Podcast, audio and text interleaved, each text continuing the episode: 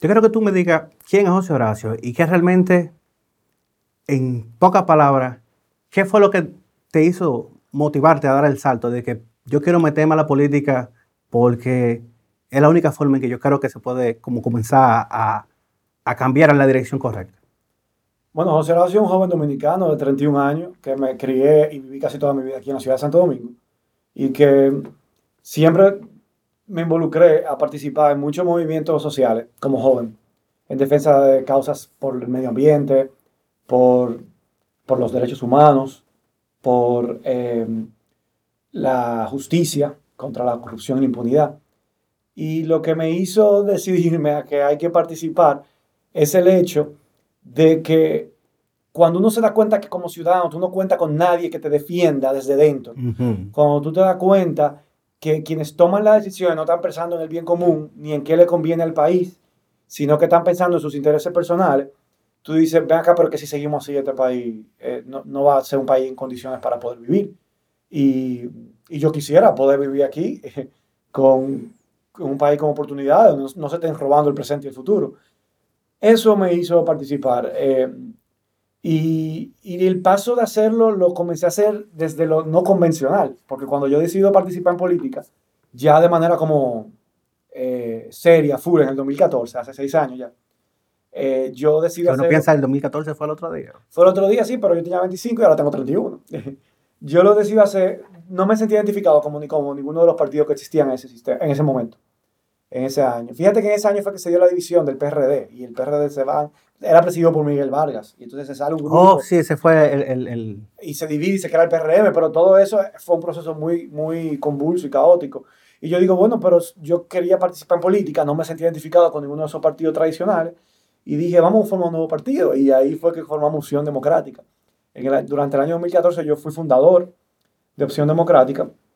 Y, y me dediqué en ese momento a tiempo completo durante 10 meses a lograr algo que mucha gente creía que era imposible, que era lograr el reconocimiento de un nuevo partido político que requería reunir más de 90 mil firmas, tener equipos y estructuras en todas las provincias del país em, y, locales abiertos. Y eso fue una tarea titánica. eso tiene que ser un trabajazo. Sí, pero valió la pena, fue de mucho aprendizaje. Fue un trabajazo. Ahí dejamos el porro, un grupo de gente que lo hacíamos porque creíamos y la necesidad de que el país tenga una alternativa política eh, desde la cual se pueda participar sin clientelismo, sin corrupción, con ideas nuevas, eh, sin incurrir en las malas prácticas de siempre que han alejado a tanta gente buena de la participación política. Sí. ¿Qué te entiende? ¿Qué te entiende que pueda hacer la ciudadanía para fiscalizar mejor lo que hace tu representante, tu, tu diputado, tu senador? Porque como tú dices, aquí se supone que un diputado es representante de sus electores, de su circunscripción. Pero si al final el diputado va a votar por una línea que bajaron del partido, entonces, ¿a quién no me está representando a mí? Mira, yo creo mucho en la necesidad de que para como país avancemos, tener una ciudadanía empoderada. Yo vengo de un proceso de empoderamiento ciudadano, porque yo participé en todas esas luchas que te dije, desde el 4% hasta la Marcha Verde, pasando por muchísimas eh, en el medio. Entonces, una ciudadanía empoderada puede exigir mejores gobiernos y obliga a los gobernantes a que se cuiden con lo que hacen porque saben que lo están vigilando y que lo están viendo. Cuando tú tienes una ciudadanía desarticulada, que no presta atención, pues entonces los gobernantes hacen lo que les da la gana porque saben que nadie lo está viendo y que pueden salirse con la suya fácil. Y que si eh, lo ven, se va a olvidar en dos semanas, se olvida, pasa otra cosa. También. Y por eso yo hago política eh, educando. Normalmente yo pido el voto a través de la persuasión, sin comprar a nadie, porque eso es la mala política, esa es la política corrupta que tenemos que superar. Pero antes de persuadir, yo comienzo para mí educando los encuentros que hacemos de campaña, normalmente yo lo comienzo haciendo preguntándole a las personas si saben cuáles son las funciones de los diputados y los senadores. Porque para poderle exigir a los diputados que hagan bien su trabajo, tú tienes que saber cuál es su trabajo. A mí, si alguien viene y te exige, dice, no, porque tú eres mi diputado, resuélveme este problema que yo tengo. Espérate, eso está entre las funciones de un diputado. Resolverte un problema de... Un, un camión de agua. Ajá. Y, y, son necesidades básicas que en verdad la gente tiene derecho al acceso al agua. Pero el problema es que el diputado está para asegurarse que el presupuesto que se aprueba incluya los recursos necesarios para garantizar ese derecho. No como un favor, porque conozco un político, sino que está garantizado por un Estado que funciona bien. Pero eso siempre me ha dado risa cuando ponen un letrero de que presidente cumpliendo. Claro que tú estás cumpliendo con mi dinero. Ese es tu trabajo. Como que, como que porque hagan una calle como que es de favor, como que uno no paga impuestos. Claro. Y me gustó una cosa que tú dijiste, no me acuerdo en qué entrevista fue, de que eh, algo de lo que yo soy abanderado desde chiquito, que es la licencia por paternidad. Sí. O sea, yo debo tener lo que tiene Facebook diciendo todos los años. Es increíble, yo no tengo hijos, pero es increíble cómo aquí se pretende erradicar el, machismo.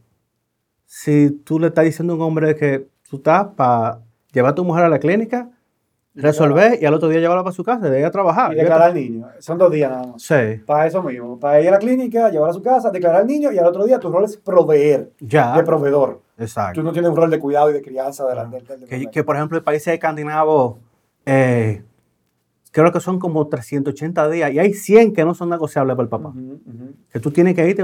Y, y incluso países que te premian eh, de grabando de impuestos si tú te lo dividen en mitad mitad. Ujú, ujú.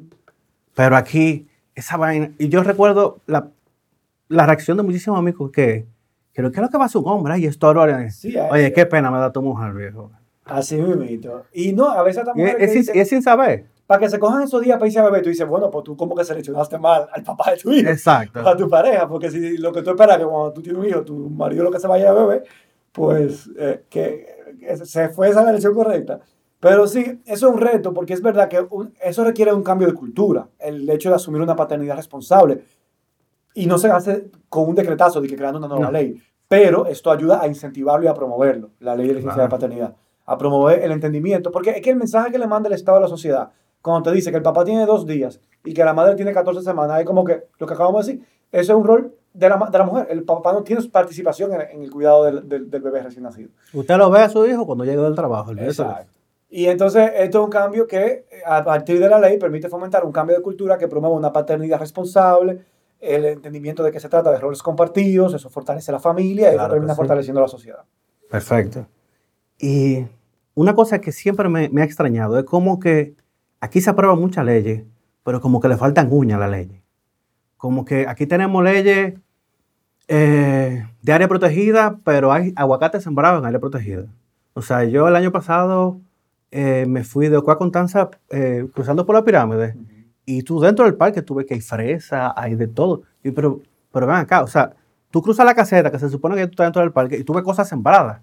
Entonces, ¿de qué vale que la prensa vaya y haga denuncia? ¿De qué vale que a las redes sociales se suban los videos?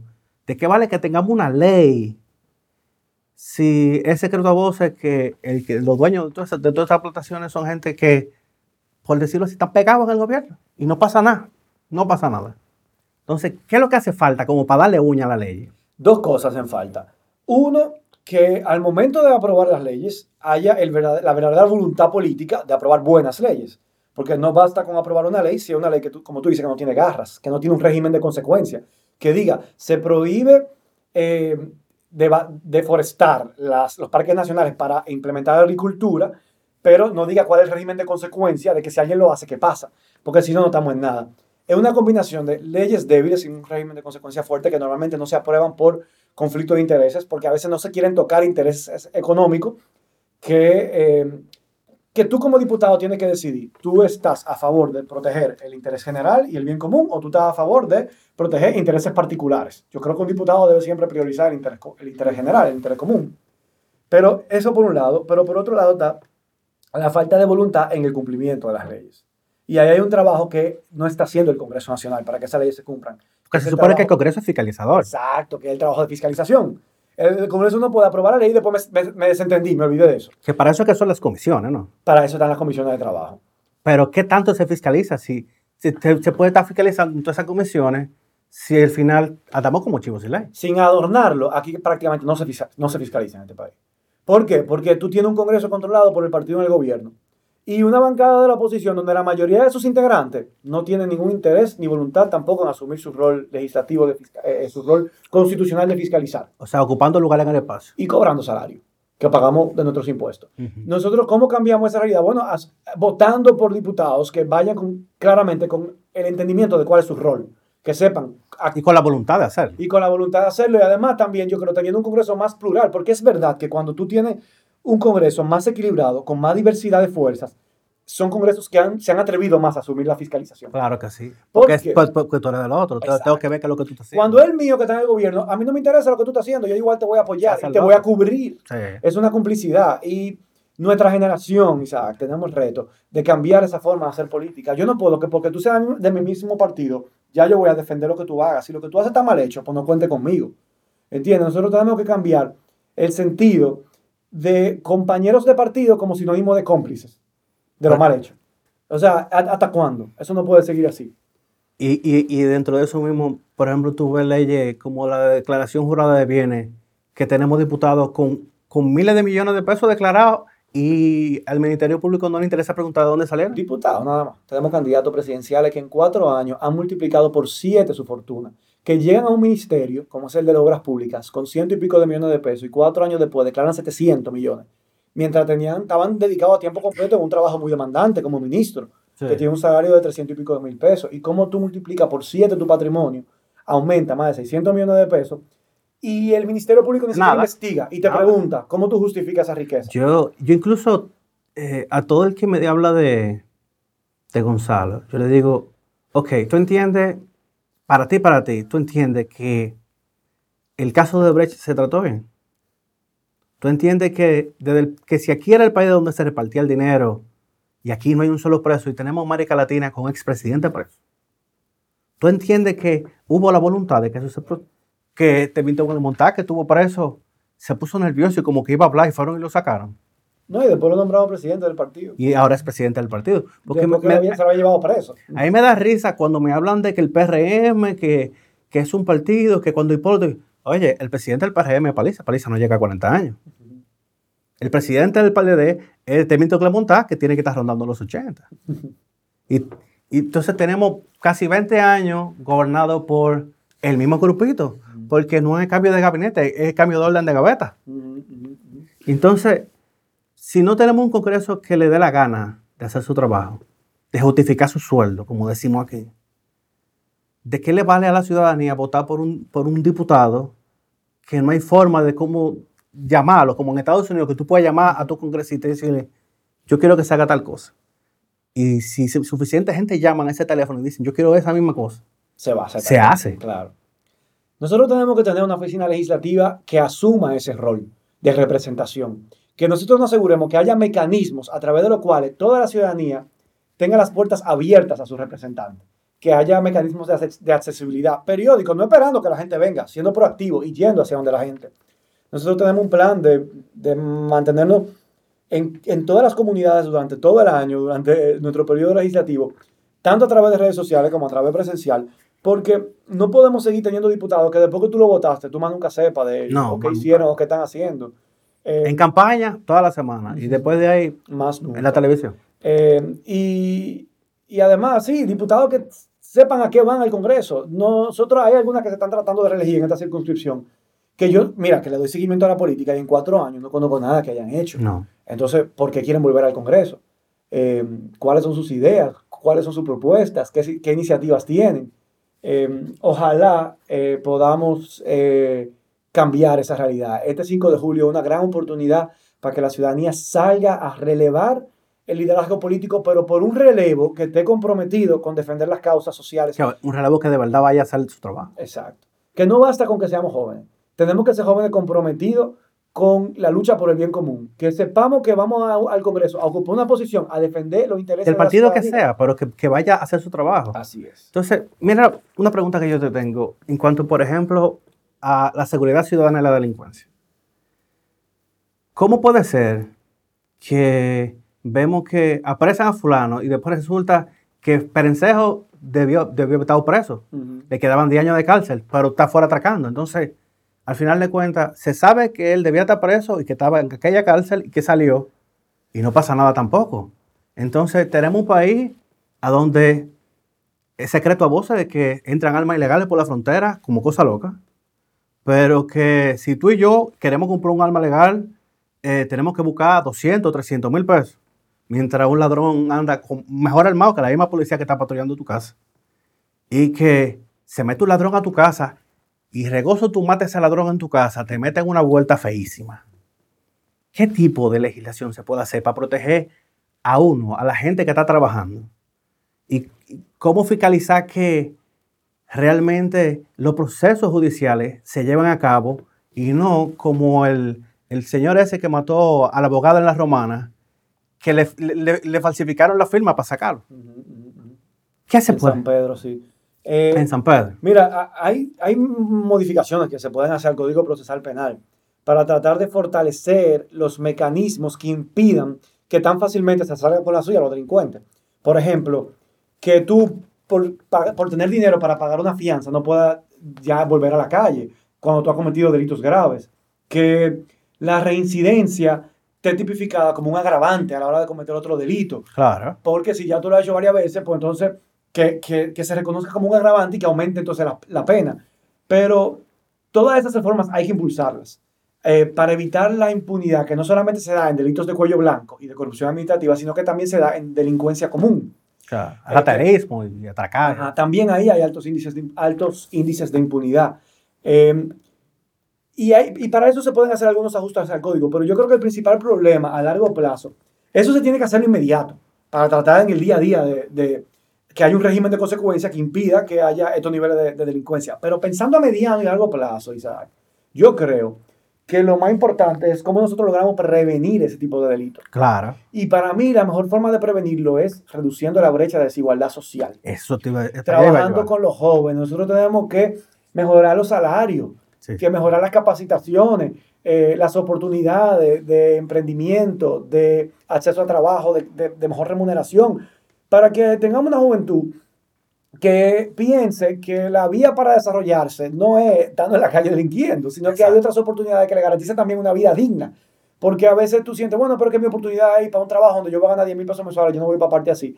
Oye, quizá la tentación para salir a buscárselo haciéndolo mal hecho es muy alta y es muy grande. Sobre todo una sociedad que promueve mucho el consumismo, que promueve y que exhibe mucho eh, la riqueza y el tener. Entonces, eh, una sociedad que promueva eso y que al mismo tiempo entonces tiene los bajos salarios que tiene, los niveles de miseria. Que nada, que nada hace una casa tan llena de valores con la nevera vacía. Exacto.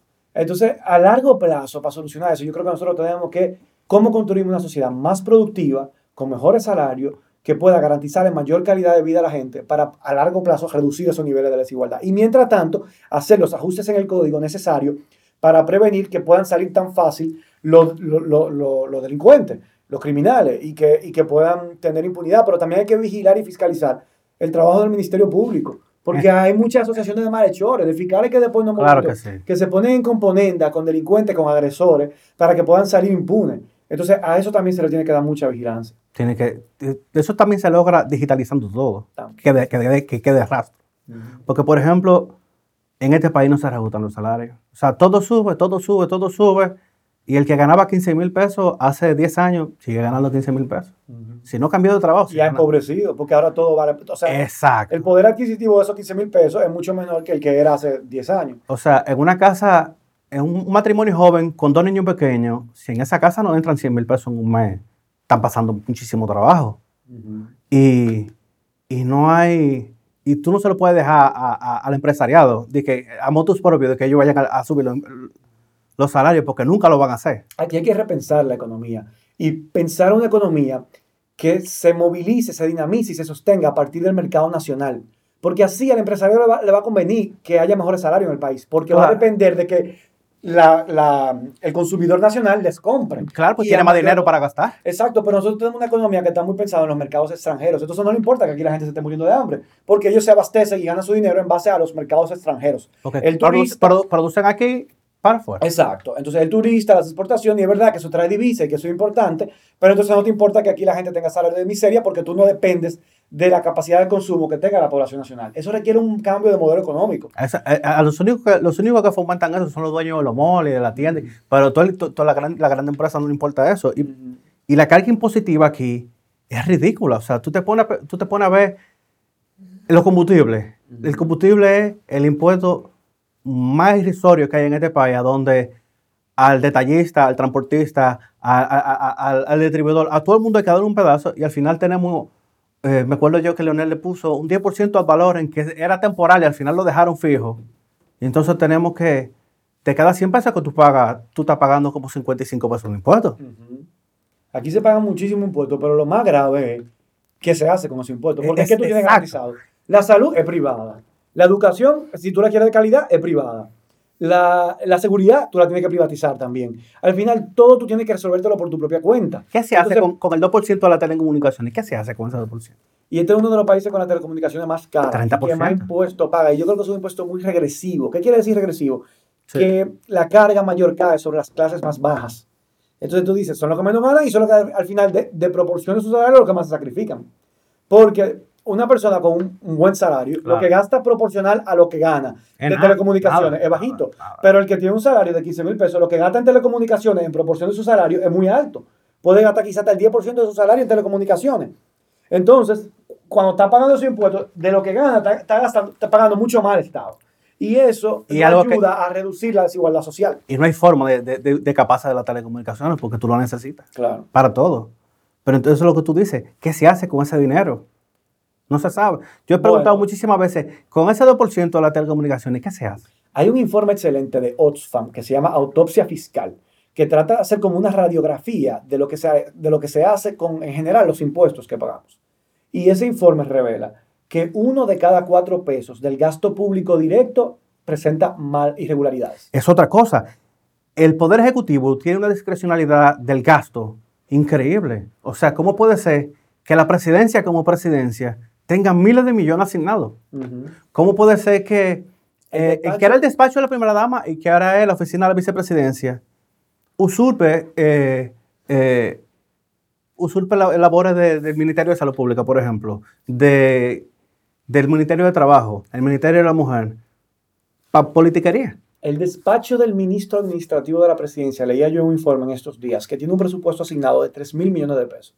Y tú dices, pero en su despacho, ¿por qué él necesita tanto? Luego me acuerdo, eso me trajo a la memoria que hace unos años, una vez salió circulando, que ellos habían comprado un lapicero que costaba más de 100 mil pesos. Entonces tú dices, ah, bueno, para eso es que necesitan ese presupuesto.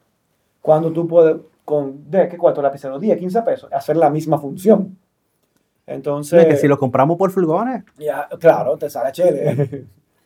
pero, pero incluso yo, de eso creo que fue Farid que lo iba hablando, de aquí hay, ¿cuántos ministerios que hacen lo mismo? De transporte. Ella presentó un proyecto de ley para que identificaba los, la- las instituciones del Estado que duplican funciones para tratar de eliminarlas o de O fusionarlas. sea, ¿cómo puede ser que aquí el, el Poder Ejecutivo tire un decreto y crea una comisión de lo que sea? No, mi hermano, para eso tenemos otra cosa. Claro. O sea, si tenemos transporte terrestre, que ahora es Intran, que es el que maneja todo eso, porque hay que hacer una oficina para el metro, claro. porque hay que hacer una oficina para tal cosa, Si tenemos un Ministerio de Obras Públicas, ¿para qué necesitamos una OISOE? una OISOE. Que hace lo mismo que tiene que hacer el Ministerio de Obras Públicas, lo único que lo hace desde el Ministerio de la Presidencia. Exacto. Con otra empleomanía, con más cargo, con más puestos, con más funcionarios y con mayor discrecionalidad. Porque es que ese dinero a nadie le duele. Pero a nosotros nos duele y por eso estamos participando. Uno va al Congreso a fiscalizar la ejecución de esos presupuestos Exacto. de la Comisión de Hacienda. Ahí tuve calles que, que asfaltaron en febrero, como la- las elecciones eran en febrero, y que en marzo ya estaban destartaladas. Y eso hay fotos en las redes sociales. Entonces, ¿a quién yo le, a quién yo le doy la querella? De, al Ministerio Público, que es el mismo que representa a la Oficina de Obra Pública, que fue la que hizo esa chapuzaría. Entonces, no hay forma de hacer como un contact tracing para tú decir, esa obra la hizo prensejo, prensejo, prensejo, y a esa gente que hay que caerle encima. No hay forma de tú meterte eh, y ver eh, qué partida se hizo, el, el cronograma de cuándo, se, comenzó todo. Tú no sabes. Todo eso que estamos hablando es producto de la mala política. De una política que en lugar de estar tratando de utilizar el poder para luchar por el bien común, para garantizar derechos, lo que está es tratando de ver cómo se enriquecen, cómo se eternizan en el poder y cómo a, costa, a costilla del pueblo se, se vuelven gente poderosa y multimillonaria. Y eso es lo que la buena política tiene que cambiar. Y la pregunta es, ¿por qué hay tanta, tanta resistencia en el gobierno de implementar todo en plataforma digital? O sea, tú te vas a un destacamento y estás anotando querella en, en macota. Tú te vas a, a una oficialía civil, a lo que sea, y es todo en papel. Y, O tú te vas a la frontera también. Ahí no está digitalizado nada. Nada. En los puntos fronterizos, yo que me preguntaban estos días, eso parece cualquier país de lo más atrasado de, del mundo subdesarrollado. Eh, y tú dices, bueno, pero ¿por qué hay oficinas aquí que parecen de primer mundo? Vete a la DGI. Y dime si Eso- no de eso veníamos hablando nosotros de camino para acá.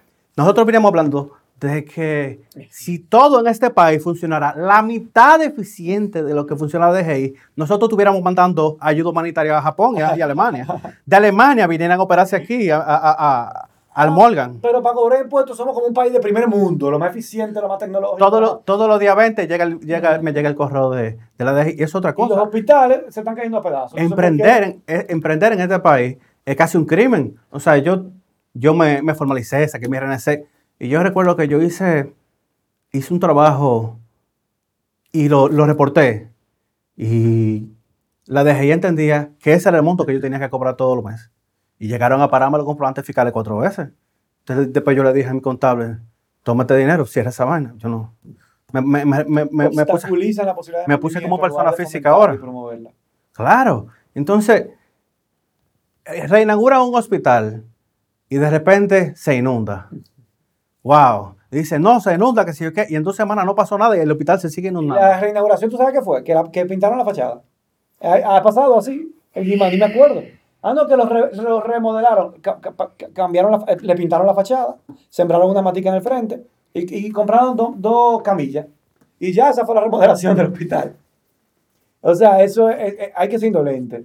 Entonces, ah, yo entiendo que si no le damos garra, a, a- a- que, a- volviendo a como comenzamos, a la, a la ley, no hay forma de que podamos ver a un senador preso. Eso otra, otra cosa. ¿Cómo puede ser que la inmunidad parlamentaria de este país impida de que alguien que se sepa que eh, ha cometido un delito, no, eh, tiene que... Yo recuerdo haber visto un titular en, un, en el periódico El Día de un senador de la República que se identificaba como el que había recibido los sobornos por los supertucanos. Y ese Sí. senador ahora se está tratando de reelegir por su provincia. Entonces tú dices, ven acá, ¿cómo es posible que esto pase? Y, y ya, y no hay ningún régimen de Y son consecuencias. cosas que han pasado todo el No tiempo. Lo que pasa es que ahora tenemos las redes y como que se mueve todo más Y rápido. nosotros lo que estamos proponiendo son justamente las propuestas que nos permitan reestructurar el sistema y el diseño institucional que está diseñado en nuestra constitución para que podamos romper con eso. Porque si, si lo dejamos, si nosotros nada más vamos como diputados, ah, ok, sí, eh, con, con propuestas blandas de leyes, que hay leyes que son importantes, pero nosotros tenemos que hablar sobre la estructura y el diseño institucional del Estado dominicano. exacto. ¿Qué está pasando que garantiza este reino eterno de impunidad durante los últimos 40 años? No como ¿Cómo tal, sino qué es lo, qué es lo que, qué es lo que está ahí que fomenta que se, que se ¿Y siga cómo lo vamos a desarmar? ¿Cómo lo vamos a de- desarticular? Pero ese te- diseño que garantiza ¿Tú impunidad. te acuerdas cuando la ME la- lanzaron la ME en el 98? Sí. La gente le tenía pánico. Ujú. Que No, esas no son como los policías, son más serios. Ya. Y ya. ¿Cuántas veces? Mira, yo, nosotros trabajamos de noche. ¿Sabes las veces que me han parado a mí? Comando, no hay nada. Y yo siempre, licencia, matrícula y, en se- y seguro. que más paran. Entonces, me paran a mí a pedirme peaje y sale el, el jefe de la policía o el director de la policía diciendo, no, eso es caso aislado. ¿Qué caso aislado? No hay caso. ¿Cuánto gana un policía? ¿Cómo se pretende de que alguien que gana miseria vaya a coger un tiro salvando a nadie? Claro. Y tú le pones una pistola en la mano y le pagas un tercio de, la canasta básica familiar. ¿Qué tú le estás diciendo? ¿Cómo va a completar los dos tercios? Sala buscátela. Eso lo, Claro. eso lo decía Balaguer. Bal- Balaguer decía eso. Y Págale poco, que la gente se la busca como Lo quiera. que hay que eficientizarlo. ¿Por qué, por qué nosotros tenemos que tener una cancillería que el 75% de su empleomanía es botella? Y botella. No lo digo yo, lo dijo un informe de la Comisión de Relaciones Exteriores de la Cámara de Diputados en el año 2012 o 2013. ¿Cuántos vicecónsulos no hay en Eso Nueva está en York? acento publicado. Un informe de un ejercicio de fiscalización que hizo la Cámara de Diputados en el año 2012. Y eso que hicieron, lo engavetaron y lo guardaron. Y entonces, nosotros tenemos Secreto a voces. una cancillería que uno de cada cuatro funcionarios son botellas, según ese informe, y unos policías que viven en la miseria. Entonces, ahí están los recursos. Lo que pasa es que cuáles son nuestras prioridades. Ah, darle empleo político a los amiguitos y compañeritos del A partido. a los compa- o tener una policía que pueda vivir en dignidad, con una buena formación y que garantice la seguridad ciudadana. que, que, que la gente. ¿Cuánta gente se mete a la policía con una carrera? Hay unos cuantos policías de carrera, pero toda esa gente son, son no cajotas, son enganchados. Porque no le queda, en, República Dominicana, el que se mete a la policía porque no le queda otra opción, otra alternativa. Ojalá haya gente que tenga vocación de servicio, de contribuir a su país y que se meta a la policía porque quiera hacer una carrera que le permita vivir con dignidad y servir a su patria. No porque no tenga otra alternativa Y- ni otra opción. Y del otro lado de la policía, la Fuerza Armada. ¿Qué tan abultada está la Fuerza Armada? Aquí no tenemos guerra. Aquí nadie se atreve a meterle a esa Se le tiene miedo a las Fuerzas Armadas. Aquí la gente le tiene miedo a eso. Pero, ¿cuántos guardias aquí están empujando carritos de, de supermercado? y, y, están sentados en la casa de un, de un funcionario, haciendo nada. ¿Cuántos generales tenemos y aquí? aquí hay que dignificar la carrera de los militares. Pero que claro. Aquí hay que dignificar la carrera de los militares, pero también hay que tratar de enseriar las Fuerzas Armadas. O sea, eso tiene que ir acompañado una cosa de la otra. Y hay buenos esfuerzos en la Fuerza Armada. A mí me gusta mucho la escuela de formación que tienen. Hacen muy buenas capacitaciones. Pero ¿cómo logramos que la mayoría de esas Fuerzas Armadas pasen por esas capacitaciones? Para nosotros decir, tenemos unas Fuerzas Armadas eh, profesionalizadas, dignificadas, y, y, también hay mucha tela por donde cortar ahí, porque también hay muchos militares que están simplemente nombrados enganchados y que no ejercen de verdad un servicio. ¿Pudiera la, la milicia poder votar en el siglo XXI en República Dominicana? Quizá lo veremos, quizá lo veremos. Yo, yo creo que, eh, yo entiendo las razones por las cuales aquí en la República Dominicana hay mucho sí. miedo al voto militar, porque nosotros de dónde venimos. Sí. O sea, es una democracia. yo lo digo relajando, yo digo que tú una finca con pasaporte, porque es que para, para muchísimas cosas somos del primer mundo. O sea, en una democracia lo ideal es que pudieran votar. Claro. En, en, eso es lo ideal. En Ahora, Estados Unidos tú puedes estar en Afganistán y ya, ya, ya tú puedes votar. El problema es que hay que construir un sistema con confianza, que, que eso no sea un peligro de que tú puedas utilizar ese poder que significa controlar la Fuerza Armada con fines políticos. Entonces, ese, ese es un poco el, el miedo que hay. hay. hay. que fortalecer la institucionalidad del país para lograrlo. Y, y volvemos a lo mismo. Tenemos muchas leyes que no hacen nada. Y tú ves, aprobaron la ley de tal cosa y aprobaron la ley de otra cosa. Y, ok, pero el año pasado aprobaron cinco leyes y eso, la, la cosa está igual. O, o que aprueban una ley y está pendiente de un reglamento y tiene 20 años y no se aprueba el reglamento. Sí. Entonces. Y, pero a mí no me, eso es así, pero a mí no me gusta ser negativo. Ok, no, esa no, es la realidad. Hay que, hay que ¿Cómo cambiar. cambiarla? Exacto. Va, necesitamos legisladores más proactivos, que vayan a trabajar no esperando que le bajen una línea, sino que vayan a trabajar con el deseo de aportar, de, de sumar, de generar un cambio. Y, y por eso, señores, vamos a votar con conciencia, vamos a ver cuál es la trayectoria de los candidatos, vamos a ver cuáles son sus propuestas. Yo tengo una teoría de que eh, si desde hace 20 años hubiésemos comenzado a votar por el menos malo, ya tuviéramos muchísimo mejor. Porque es que tú, fíjate cómo, por ejemplo, eh, en países más desarrollados, una campaña vacía no, no prende. Yo todavía no sé qué, cuánto votos eh, suma una Nicolai. No sé cuántos votos realmente suma una caravana. Para mí es un estorbo en el tráfico. O, una, o, o que si eres tú en tu carro que tienes esa bulla, te quitan la bocina. Pero cuando es un partido político, de todos, porque todos lo hacen. Entonces, es lo que te digo, las leyes se aplican para uno, pero para otro no. En este país todavía tenemos gente que anda con un kepi militar y se parquea mal y nadie se atreve a llevarse ese carro. O sea, Aquí no se respetan los espacios públicos. Por eso uno de los proyectos de ley que yo propongo es el tema de la ley de ordenamiento territorial y eso, eso, lo que tiene que contener previsiones que permitan fortalecer y proteger los espacios públicos, que son de todos. Y que aquí hay quienes se lo adueñan. Y mira, como si nada, la gente lo acepta como algo normal. En Salinas, en Salinas yo vi que estaban cercando parcelitas. En Salinas, es un parque, no un parque. Sí, pero no aquí se tan lejos. Aquí en la ciudad, el que tiene enfrente de su casa se cree que, las, que, que los primeros dos metros de calle frente a su casa son suyos y que nadie se puede parquear. Y cuando es una vía pública, tú no puedes comprar los terrenos de ese, de, de ese, de ese pedazo de calle. Es, de, con eso, eso es de todo el mundo. Sí, como que no, al frente de mi casa no te parquees. Brother, pero la calle de todo el mundo. La calle de todo el mundo. Tú no has comprado. No en tu marquesina que me estoy parando. Exacto, no en tu marquesina. Y dicen, no, no se puede. Y tú ves un tipo con una, con, con, con una escopeta. No, no se puede, te intimida. Pero si eso es espacio público, es espacio público. Y aquí, aquí que... todavía se usa. ¿Tú sabes quién soy yo? Y, yo, ah. aquí y ya, se usa y ya aquí mataron a un, a un, señor por un parqueo. Cualquiera se friquea. Sí. Y en estos días vi la noticia de que estaban tratando de darle libertad condicional. Sí. Ese fue, un, ese fue un crimen que yo pienso que debe cumplirse esa sentencia porque genera un precedente. Y es importante que la gente sepa que usted, eh, usted la hace, usted la paga. Y ojalá que, que, que, no salga así tan fácilmente a la calle, sino que se pueda cumplir esa condena y que la, la familia Moncada que pasó por el dolor de esa pérdida pueda ver, hecha justicia, eh, pueda ver que la justicia sea lo suficientemente Una pregunta fuerte directo para, para que esa persona cumpla como, con su condena. Como diputado, ¿cómo, podemos, ¿cómo es posible que los diputados se puedan aprobar un aumento de sueldo ellos mismos? ¿Tú, ¿Se puede elegir? La, la constitución eso, impide que tú puedas legislar para tu propio provecho. Pero, por, por lo no, tanto, yo entiendo que eso no se puede. Pero lo hace. En la práctica no es así. Bueno, yo. Yo me acuerdo que una vez el Senado se subió el sueldo porque ellos no podían ganar menos que los diputados. Entonces, como que, eh, o sea, tú le tiras el número y el- ¿cuánto se va en el Congreso anual? Eh, 7 mil millones de pesos, entre el, el- 7 mil y pico de millones de pesos, entre la Cámara de Diputados y el Senado. Pues son 32 La senadores. Cámara de Diputados son 4 mil y pico de millones y el Senado son 2.500 millones, eh, 32 senadores. ¿Qué hace un diputado de ultramar? ¿Para qué sirve un diputado de ultramar? Tiene las mismas funciones, legislar, fiscalizar y representar. Y, y en el exterior viven millones de dominicanos. Pero Eh, ¿tiene sentido tener... Bueno, tenemos que discutirlo como sociedad, si tiene sentido o no tiene sentido. Mira, yo, yo me preguntaba eso mismo y el año pasado yo visité en Nueva York un- y tuve reuniones con la comunidad dominicana en el exterior y la verdad que a mí me impresionó. Bueno, la también es que la de comunidad... dominicanos que siguen pendientes, atentos, eh, eh, de cerca todo lo que está pasando en el país, quisieran estar aquí. Es más, muchos que están más enterados allá de lo que pasa aquí que muchos dominicanos aquí. Porque ven a Marino Zapete, ven a Difeble, le dan seguimiento a los programas. Y a mí me sorprendió.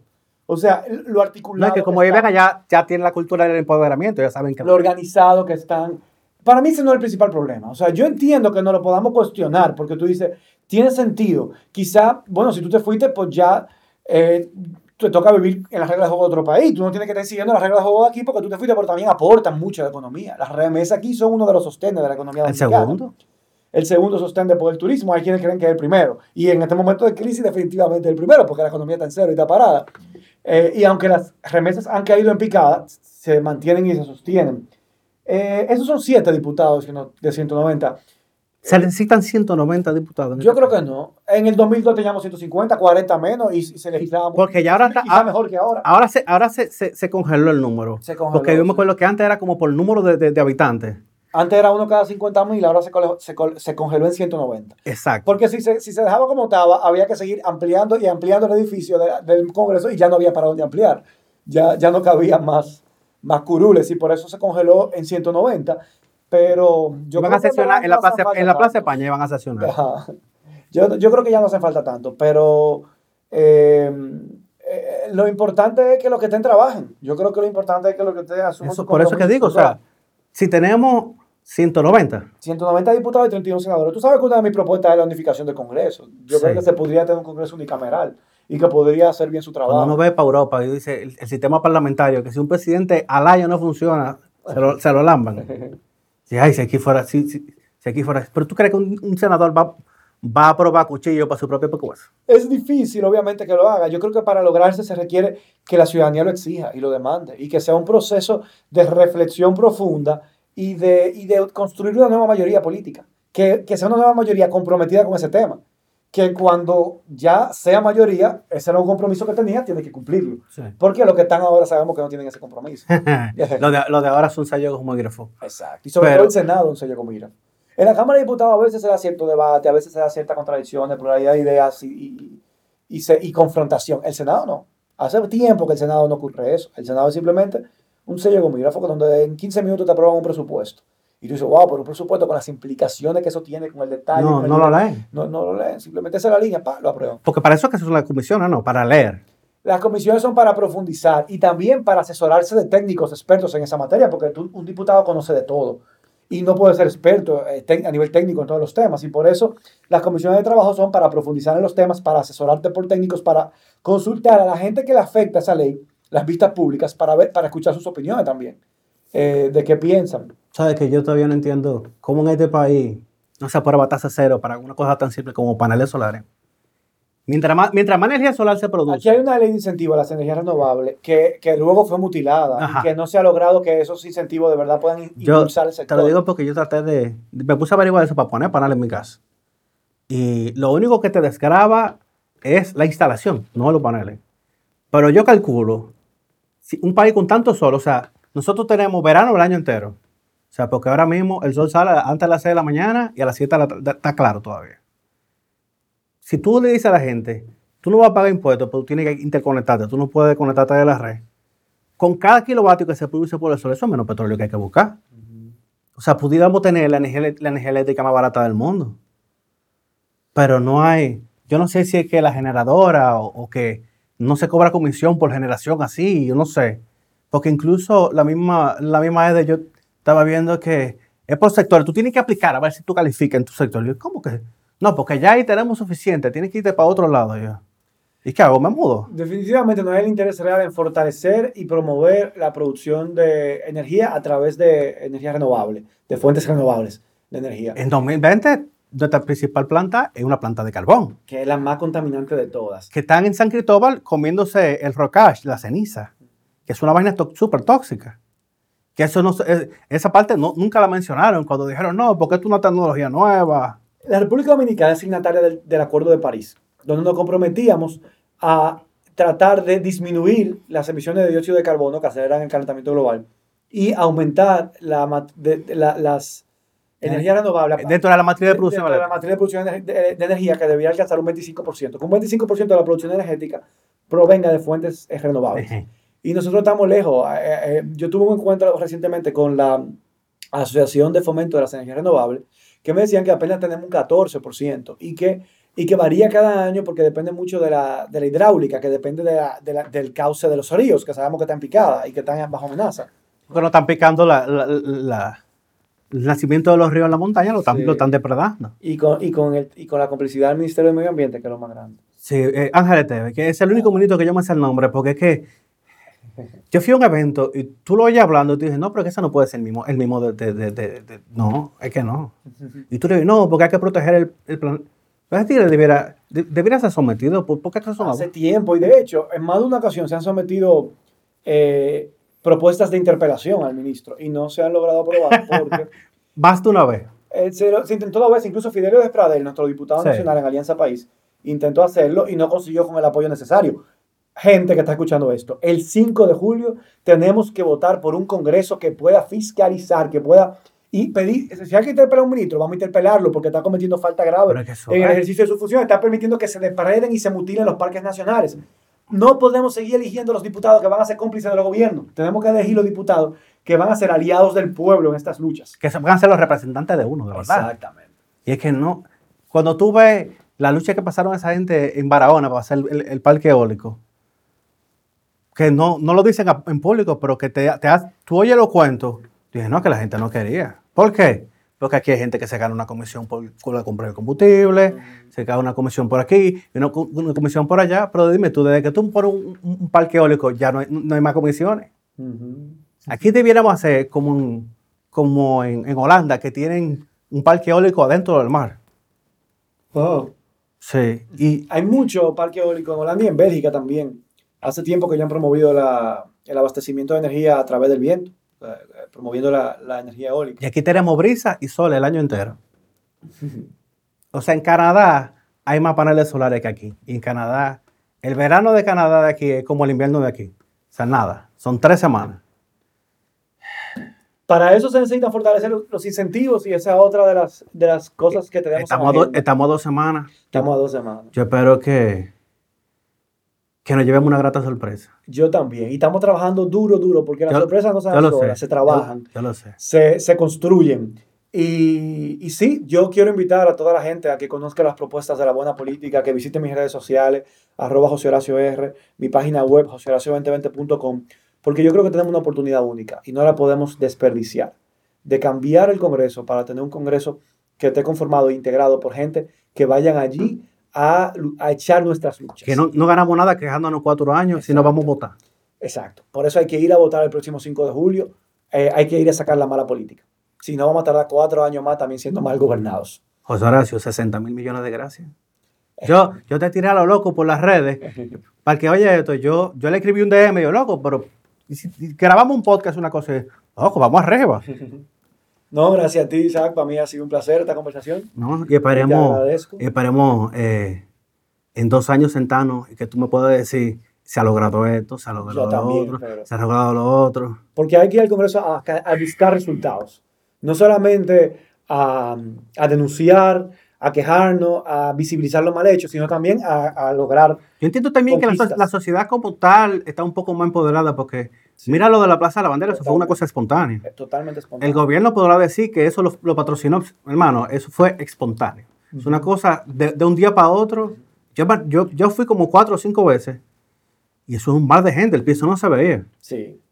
Y, Y cada día creciendo y creciendo y creciendo y por motu propio, la gente por deseo y ahí de... no se estaba dando pica pollo, ahí no se estaba dando na- nada, nada. Así fue. Muchísimas gracias, viejo. Gracias a la orden. Tenemos dos semanas del día cero. Esperemos eh, el baile del triunfo. Sí, hay amigos que me dicen, el, el, el suave ciudadano cuando celebremos el triunfo de José Horacio Paide.